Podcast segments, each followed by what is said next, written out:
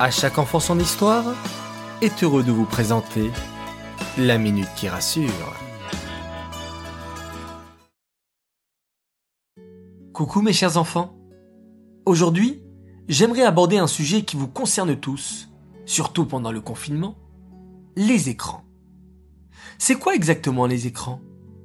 Ce sont les tablettes, le smartphone, l'ordinateur, la télévision? Vos meilleurs amis lorsque vous vous ennuyez, n'est-ce pas?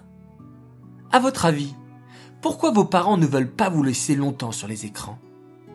Déjà, c'est pour votre santé. Sachez que c'est très mauvais pour vos yeux. Oui, votre vue.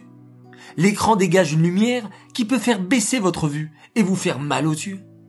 Et rester trop concentré sur l'écran peut aussi vous faire mal à la tête. Au niveau du cerveau, ce n'est pas bon non plus, car cela peut vous provoquer des problèmes de concentration.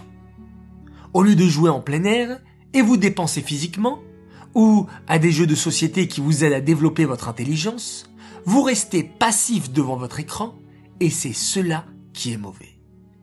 Privilégiez d'autres activités et gardez les écrans pour certaines occasions. Lorsque vous prenez l'avion, le train, les longs trajets en voiture, les devoirs. Oui, vous pouvez jouer de temps en temps dessus, mais pas trop longtemps.